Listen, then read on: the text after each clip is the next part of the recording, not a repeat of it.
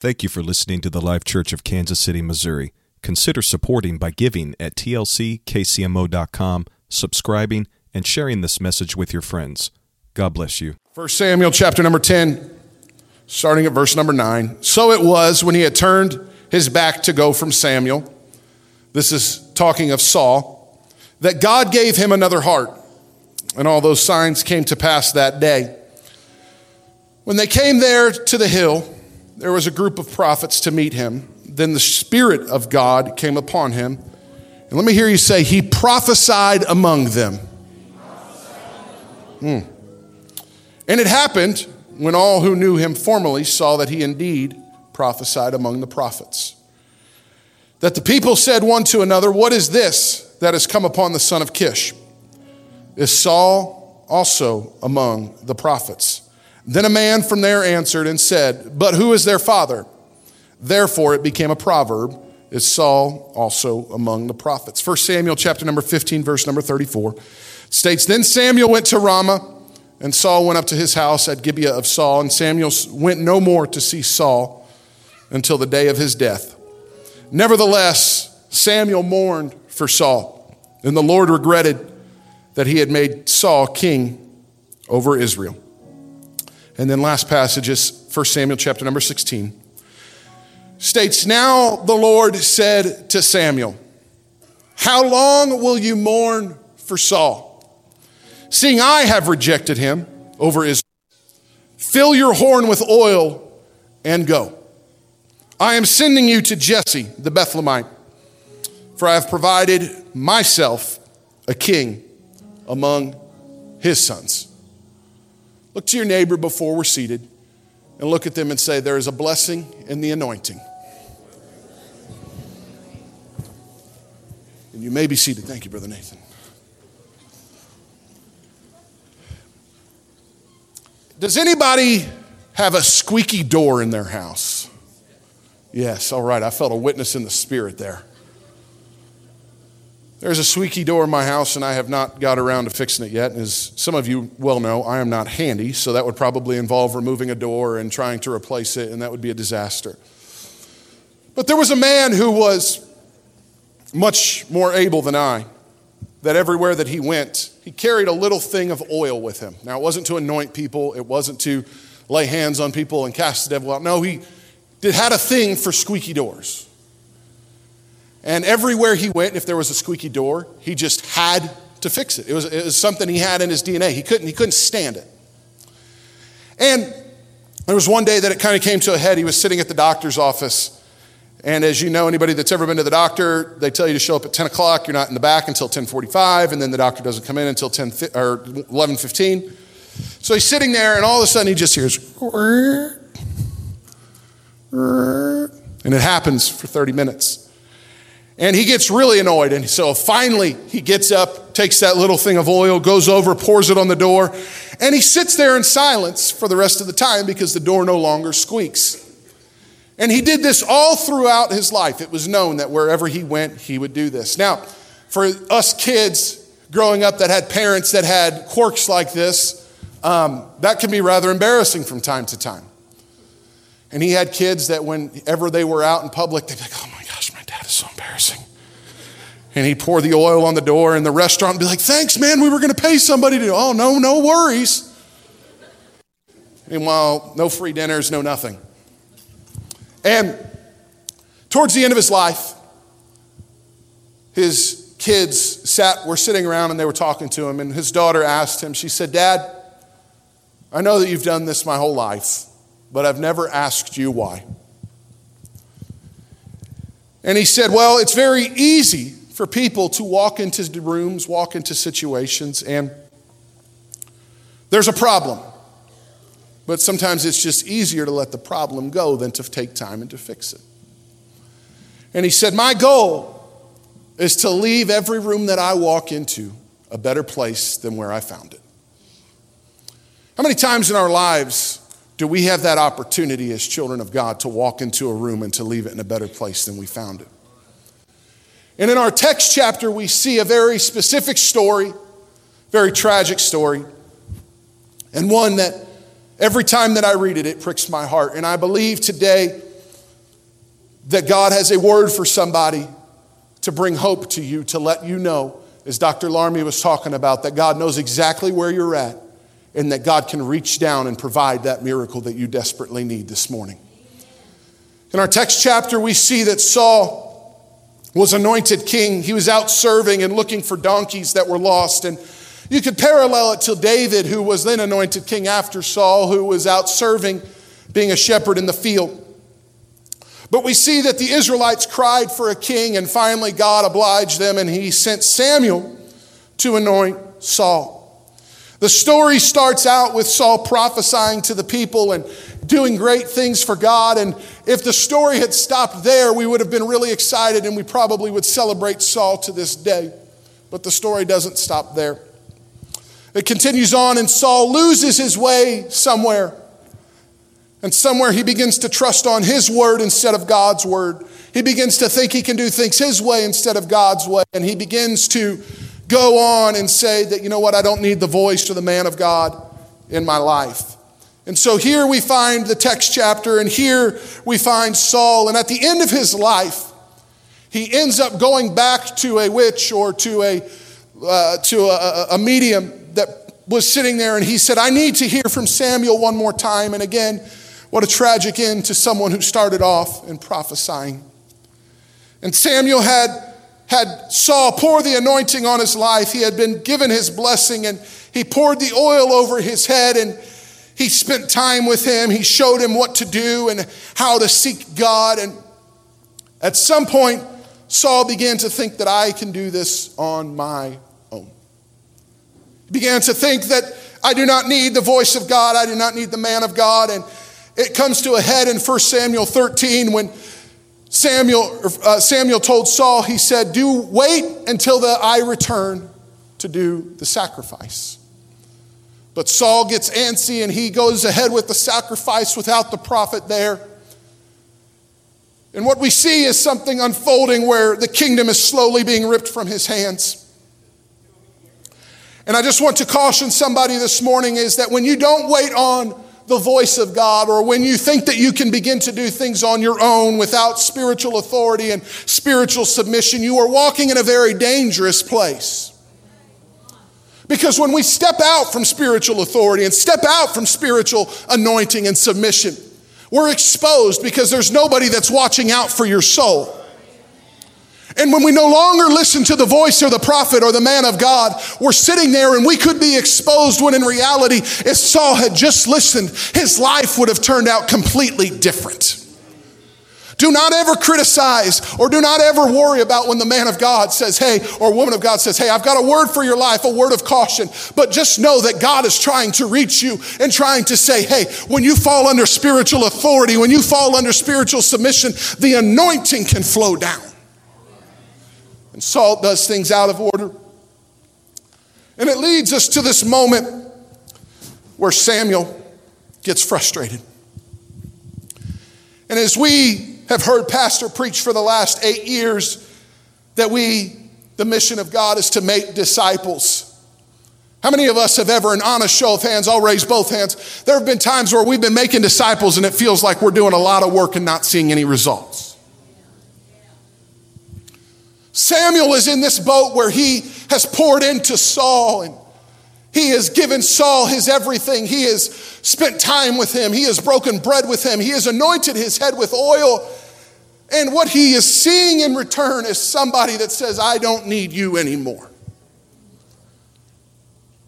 It hurts when the person that you're trying to take and trying to bring along with you so that they can lead you as you follow Christ looks at you and says, I don't need what you're trying to do, or they don't want where you're trying to take them, or, or you say, you know what, I'm trying to point you to a Jesus that died on Calvary for you, and they're just like, you know what, I don't need that right now. And as a disciple maker, it hurts. And Samuel comes to this moment, and he's in this time where he had a disciple maker in his life. His name was Eli. And Eli was the priest, and his mother, from a very young age, left Samuel at the temple. And Samuel is there, and it was Eli who, when he came to him and he said, Eli, did you call for me? He said, No, go back and talk to God. And it was Samuel that heard from Eli when he said, I'm going to show you the things of God. But Eli had some stuff in his life with his two sons, Hophni and Phinehas who weren't right with God and they were defiling people and doing all kinds of immoral things. And here it was. It, then the word of God came to Samuel to tell his disciple maker that I've got judgment that's coming against you. So, disciple maker is given judgment by the disciple. And here we are. And Samuel is once again put in this position where disciple making seems as if it can be overwhelming. Oh, I've poured into students, I've poured into people only to receive the phone call or to receive the text, or I'm not interested in serving God anymore. And let me just tell you, it breaks your heart, it shatters you. And you're questioning whether or not how on earth could this happen? I've given them my all. I've done everything that I know to do. I've prayed with them. I fasted with them. God, I've laid hands on them. God, I've anointed them, so to speak, if you will. And all you get in return is I'm not interested.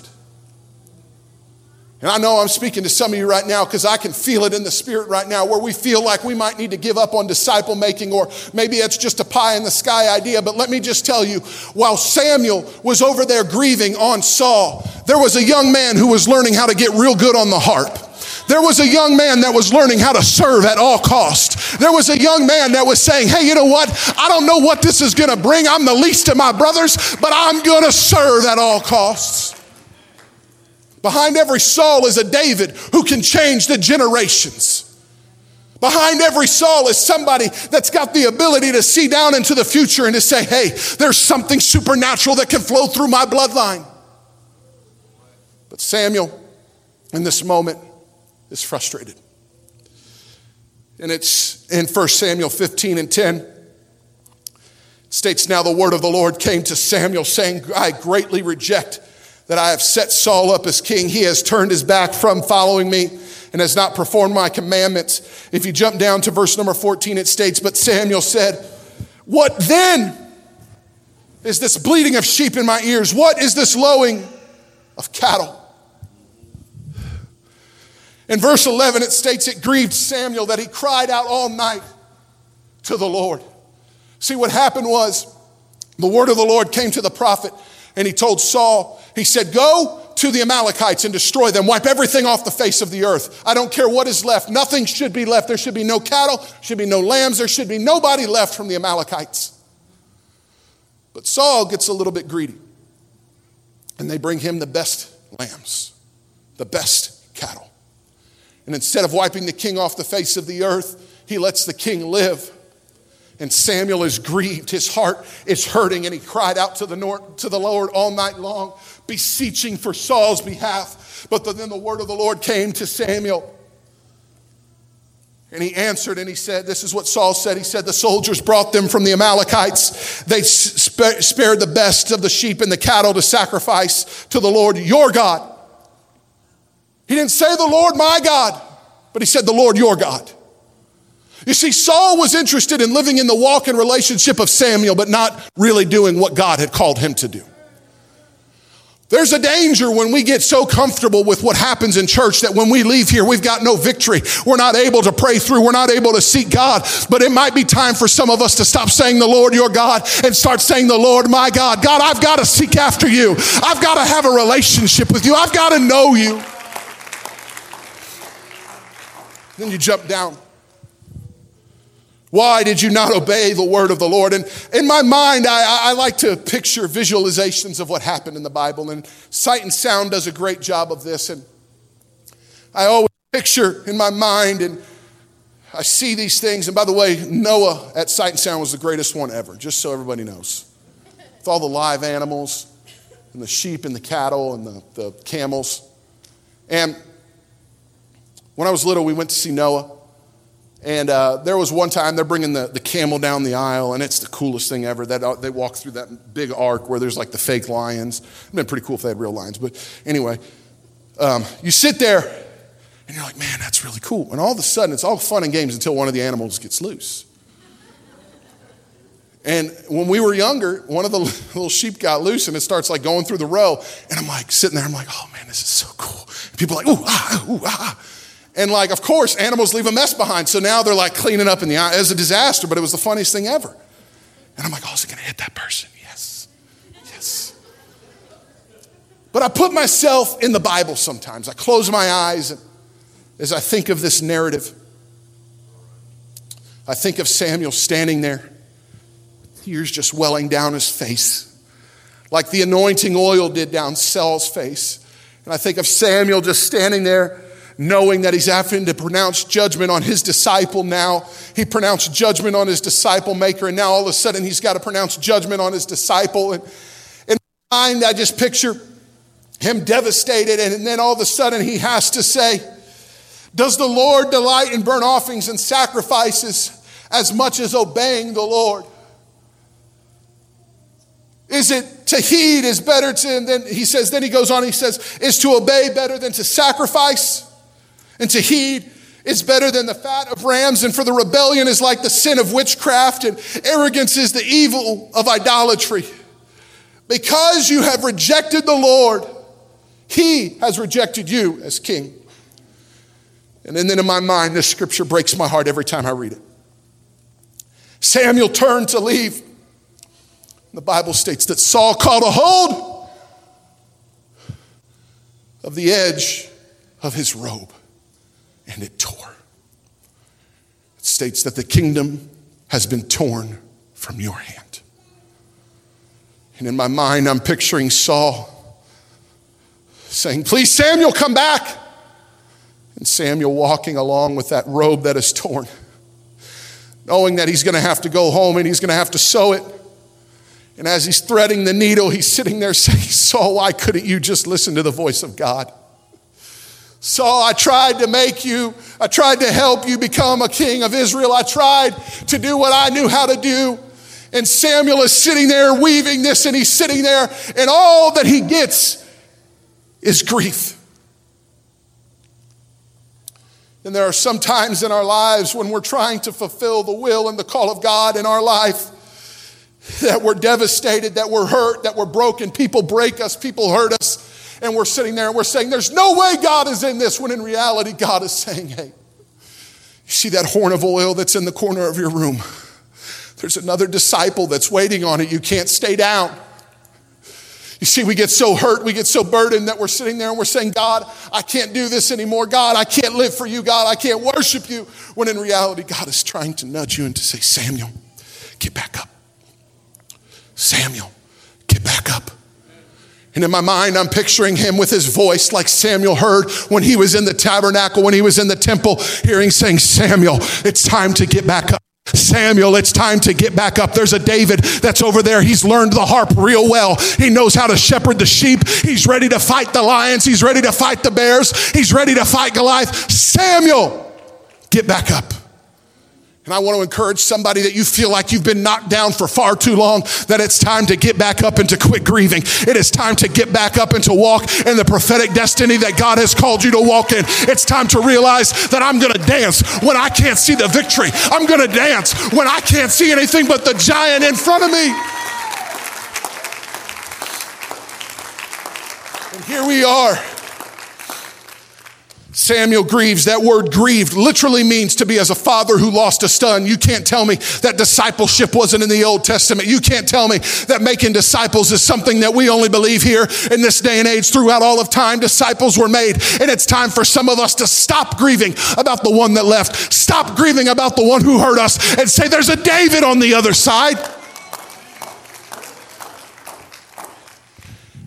And Samuel gets back up. Samuel was upset.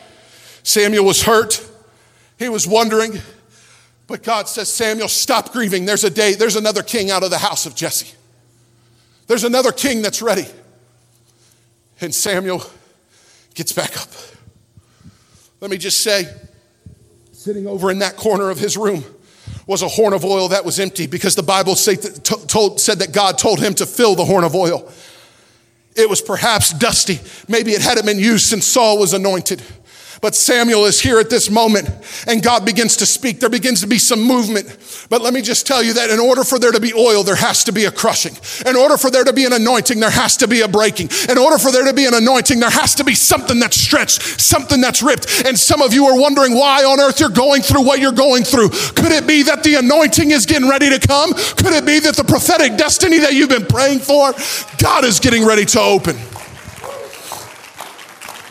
And Samuel begins to fill that horn with oil all over again. And he begins to get up and he goes over to Jesse's house and he says, Hey, I need to see your sons. There's a man that needs to be dedicated as king today. And Jesse brings out his other sons. And all of a sudden, David or Samuel's goes, This is not it. And God tells him, God does not look on the outside, but God looks on the inside. And there's so many times that people use that verse to justify living an unholy lifestyle, not separated. Let me just tell you, that's not what that verse means. It means that God is looking for somebody that's going to do something with the anointing. God is looking for somebody that's going to be able to slay giants. God is looking for somebody that's going to stand there and dance in the valley of the shadow of death and fear no evil. God is looking for someone that will say, God, you have my all. And here we are. And we get to that moment. And again, I take myself to, to what Samuel was feeling, and here Samuel is. He's looking at David, and David stinks like the sheep. Probably had a little bit of some of the sheep left on him, and maybe some hay. And Samuel is standing there, and he says he doesn't look like Saul. He doesn't smell like Saul. He doesn't have the poise of Saul. But here he is. And David just is standing there as humble as can be, saying, What is it? Whatever it takes, I'll do. And here he is. And Saul, Samuel, with his eyes full of tears, I'm sure, because God had to tell him, I look on the inside. He's sitting there and he's saying, If God, God, it's got to be you because this man doesn't look like anybody. He's the least of his brothers. How on earth am I going to anoint him? How on earth is he going to be the king of Israel? How on earth is he a man after your own heart? And let me just tell you sometimes what God is doing you can't see, and you're wondering, God, how on earth am I going to get through? How on earth are they going to get through? And God is just saying, hey, don't worry. I work my best when it seems like all the odds are stacked against me. There's a king inside of this shepherd. There's a king that's going to change the face of Israel. There's a king that out of his lineage, Jesus is going to come. And all of a sudden, the anointing is poured on him and is saturated. The anointing is worth it all. The anointing is worth it all. There are several things that the anointing does when we receive it. The anointing brings repentance. When David had his issue with Bathsheba and then subsequently killed her husband, had her husband killed. Prophet Nathan shows up at his house, knocks on his door. David? Yes, sir, what's going on? He tells him a story. And David says, Whoever that is, we must kill him. And Nathan looks at him and he says, Thou art the man, David. You did this. When you receive the anointing, correction never brings offense, it always drives you to your knees so that you can repent, so that God can still move through you. If David had become offended at what the prophet had said when he was trying to correct him and trying to warn him, I can tell you this much there would have been a whole different story with David. But because of the repentance that came afterwards, and David gets down and he offers a sin offering to let God know that he messed up. Whenever there's true repentance, the anointing begins to seep in so deep. You see, repentance isn't just saying, I'm sorry. It means that we change from our ways, we turn around. But the anointing brought repentance. The anointing also brought into his life was there when David stood before Goliath. And I feel that perhaps in this room, God has given me this message for this day, for this time. And I want to encourage somebody that you are facing a Goliath in your life. There are some of you in this room, and I feel this in the Holy Ghost this right now, that have received evil things happening in your life, bad reports from the doctor, and you're sitting there saying, I don't know how on earth this Goliath is going to be slain in front of me. But I want you to know that when you've got the anointing, there is no devil in hell, there is no bad doctor's report that can stand at the mention of the name of Jesus. Hallelujah.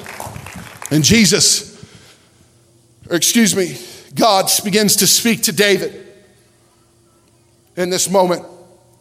And here is something so special is that the anointing goes with you always as we stand against the modern day Goliath, which is the spirit of Antichrist that's trying to run the world right now legislation that's coming and things that the government is trying to do and things that are happening in our world where the world is trying to paint the church as something that we're not. Let me just tell you, this has not caught God by surprise. Because the Bible states that as Jesus told the disciples, Upon this rock will I build my church, and the gates of hell shall not prevail against it. Somebody needs to realize that hell isn't going to win, that the gates of hell shall not prevail. That didn't stop in 2020. It's not going to stop in 2021. It's going to keep going until the time comes when the church is out of here. Oh, hallelujah. And there is a moment that comes when the anointing comes in front of Goliath. So, for you, for those that are facing a Goliath in your life, let me just say that the anointing gives you the ability to slay that Goliath. You see, David's brothers were at the same battle that he was at. Isn't that interesting? The only difference is they didn't have the anointing. They're listening to Goliath talk about the church and listening to Goliath defame their God and listening to Goliath say the things that he was saying, and nobody did anything. Until Jesse says, Hey, take your brothers a cheese sandwich. Go down and visit them at the battle. David picks up his stuff and gets down to the battle. And here's Goliath talking about the living God. And David says, I've had enough of this. Why hasn't anybody done anything?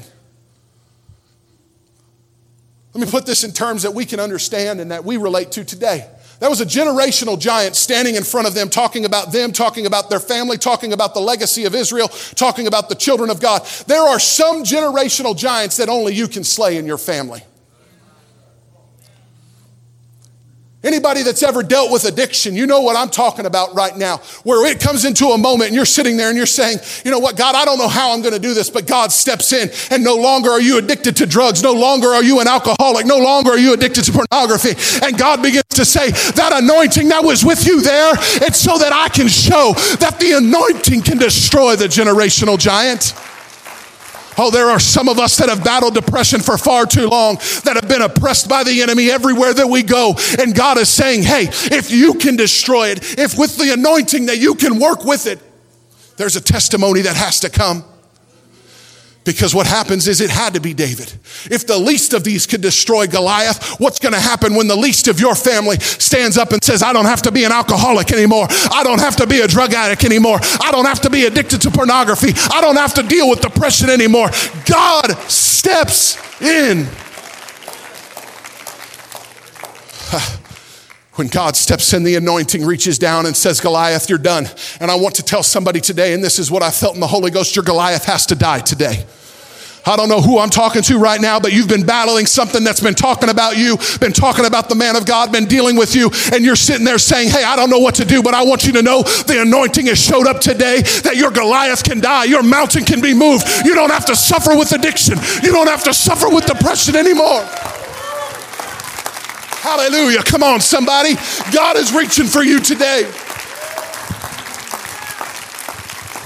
It had to be David. It had to be you because you're the only one that could battle the anxiety. It had to be you because if you can get off the drugs, everybody can get off the drugs. It had to be you because if you can survive the abuse, anybody can survive it. Hallelujah. When you get the anointing, as the musicians come, something supernatural happens. I don't know about you, but as Brother Stone King says, if God's doing something, I want to be a part of it. Why not me? If God's doing an end time revival like we talked about, why not me? If God's using people, why not me?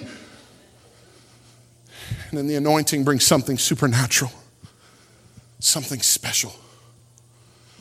The anointing brought David the ability to survive his past. You see, David, we love to quote the scripture dance like David danced with all of our might. But you see, leading up to that moment was some junk. You see, David goes to get the ark back that Eli's sons, Hophni and Phinehas, left. They messed up. And he goes to get the ark back, and David does not follow the law.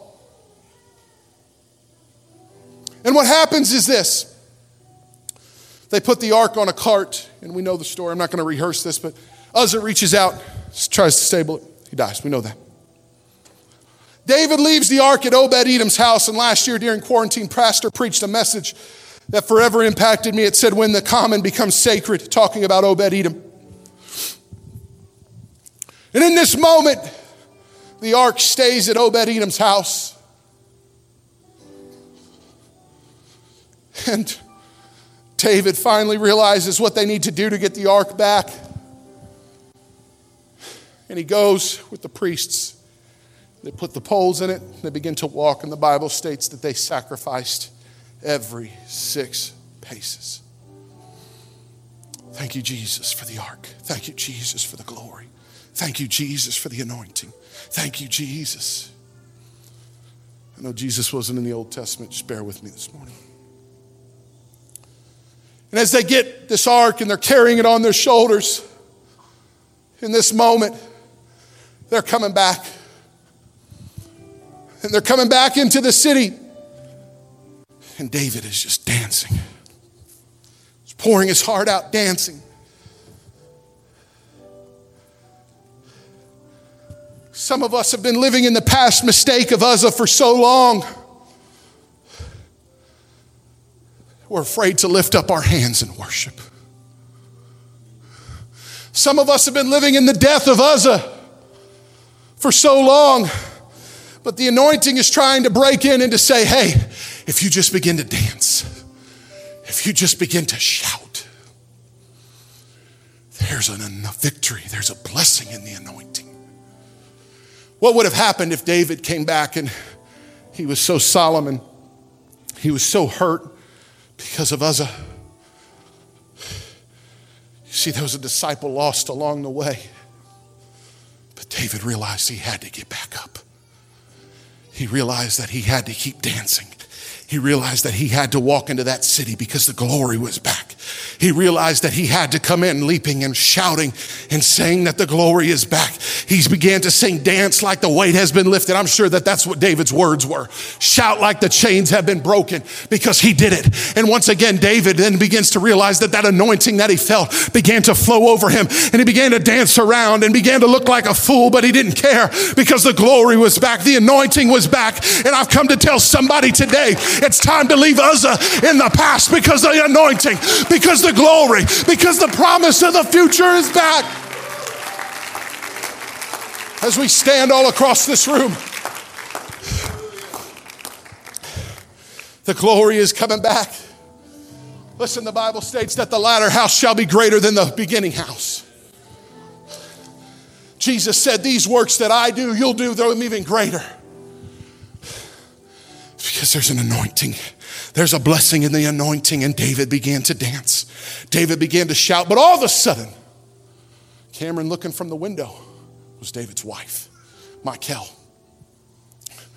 And she's peering down and she's saying, Who is this king?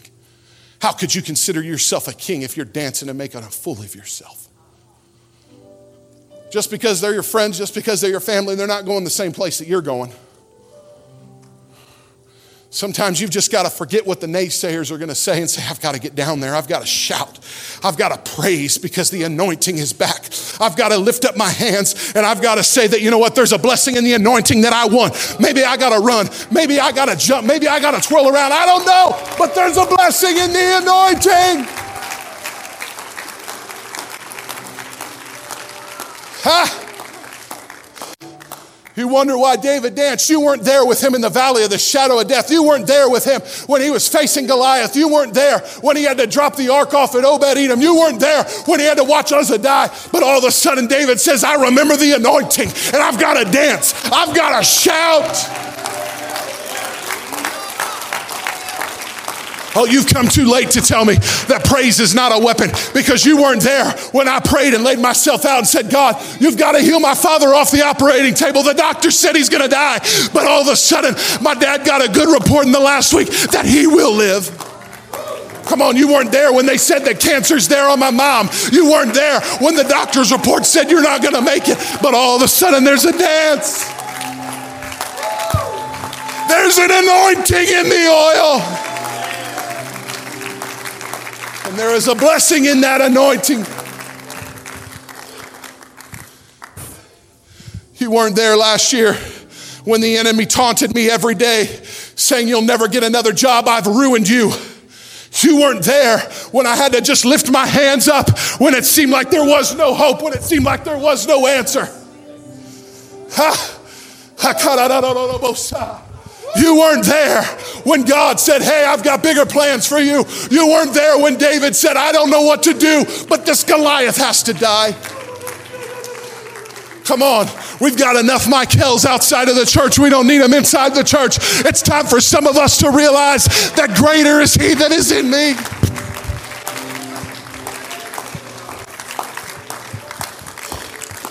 Some of us just need to learn how to shout when it seems like the enemy has won. Some of us just need to learn how to dance in the middle of the storm and say, God, I don't see the victory, but you do. God, it may look like the world is on fire and it's burning, but God, I'm going to dance because we're still making disciples at the Life Church. Come on, Grandma, the prayers that you've been praying, God has seen them. Your grandkids, your kids are coming back.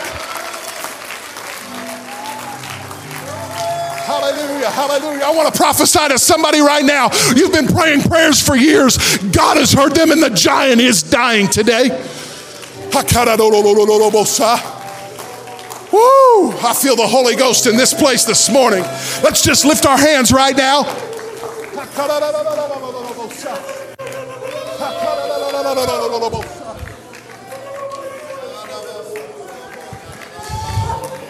Come on, Samuel, there's a David waiting on you.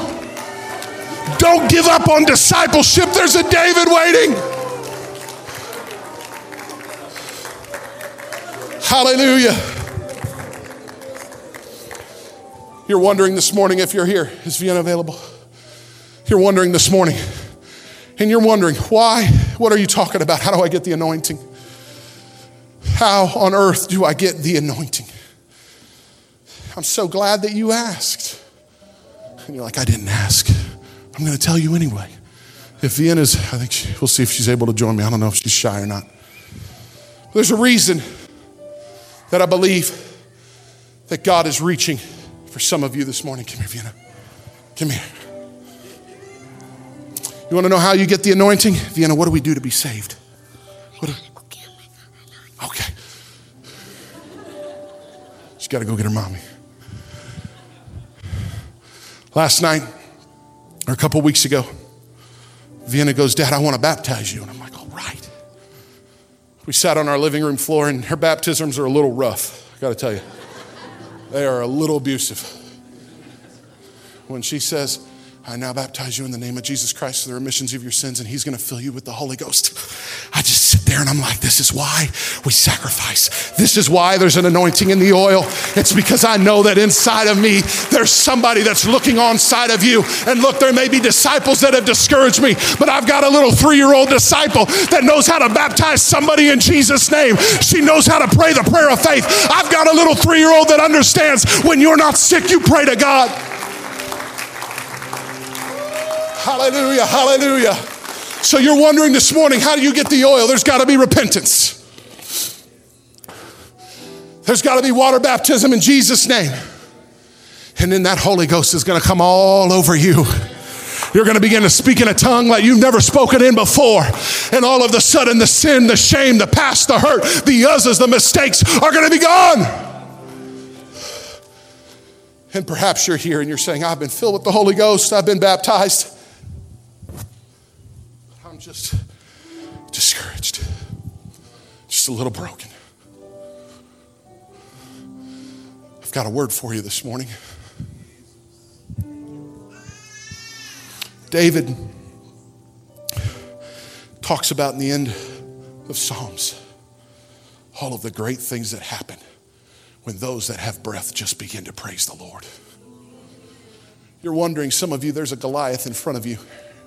I've already talked about it. And you're saying, I don't know how I'm going to make it through. But it was, it was God, the anointing that guided him to the smooth stones.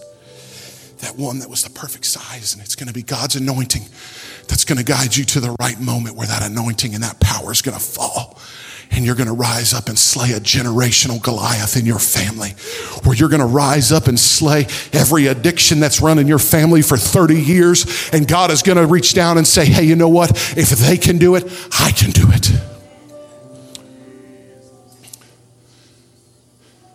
This altar's getting ready to open, but I want to leave you with this. If you've not been filled with the Holy Ghost or baptized, I believe that God is getting ready to pour out His Spirit right in this moment, in this service. We've got water to be baptized. If you need to be baptized in the name of Jesus Christ for the remissions of your sins, we've got water. But there's a moment where what you do will determine your future and your destiny. See, my grandfather on my mom's side was a drunk, abused drugs.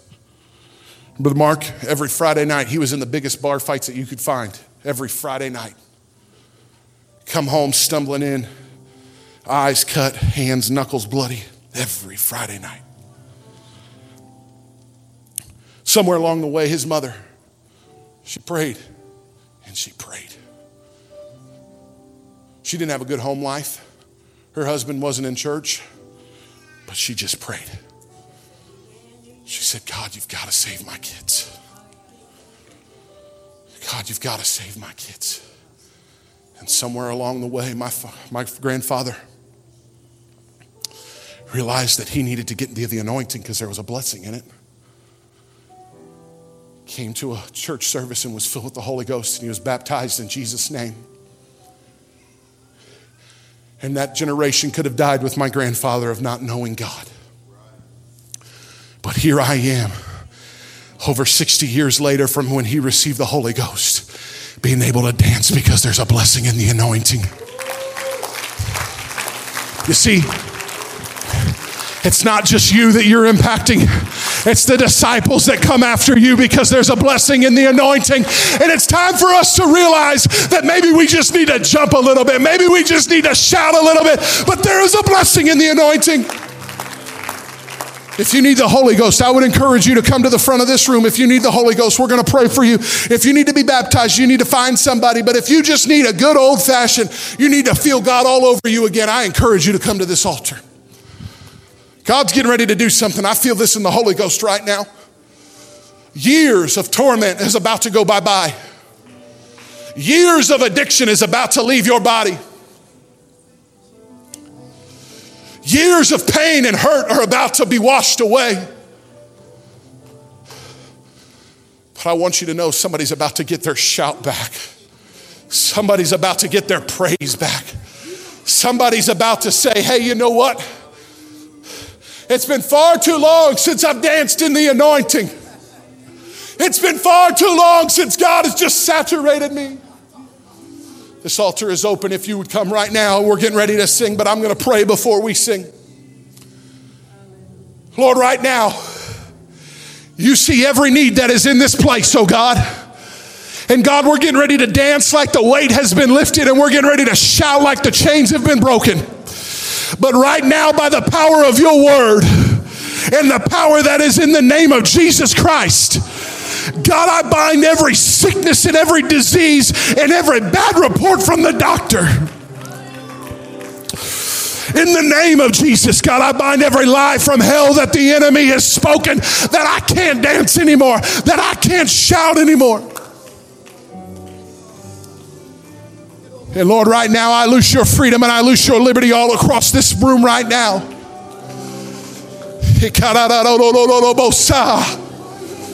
Hallelujah. Come on, healing is happening. Healing is happening. Healing is happening. Come on, maybe we just need to dance a little bit. Maybe you just need to jump a little bit. Maybe you just need to get your shout back.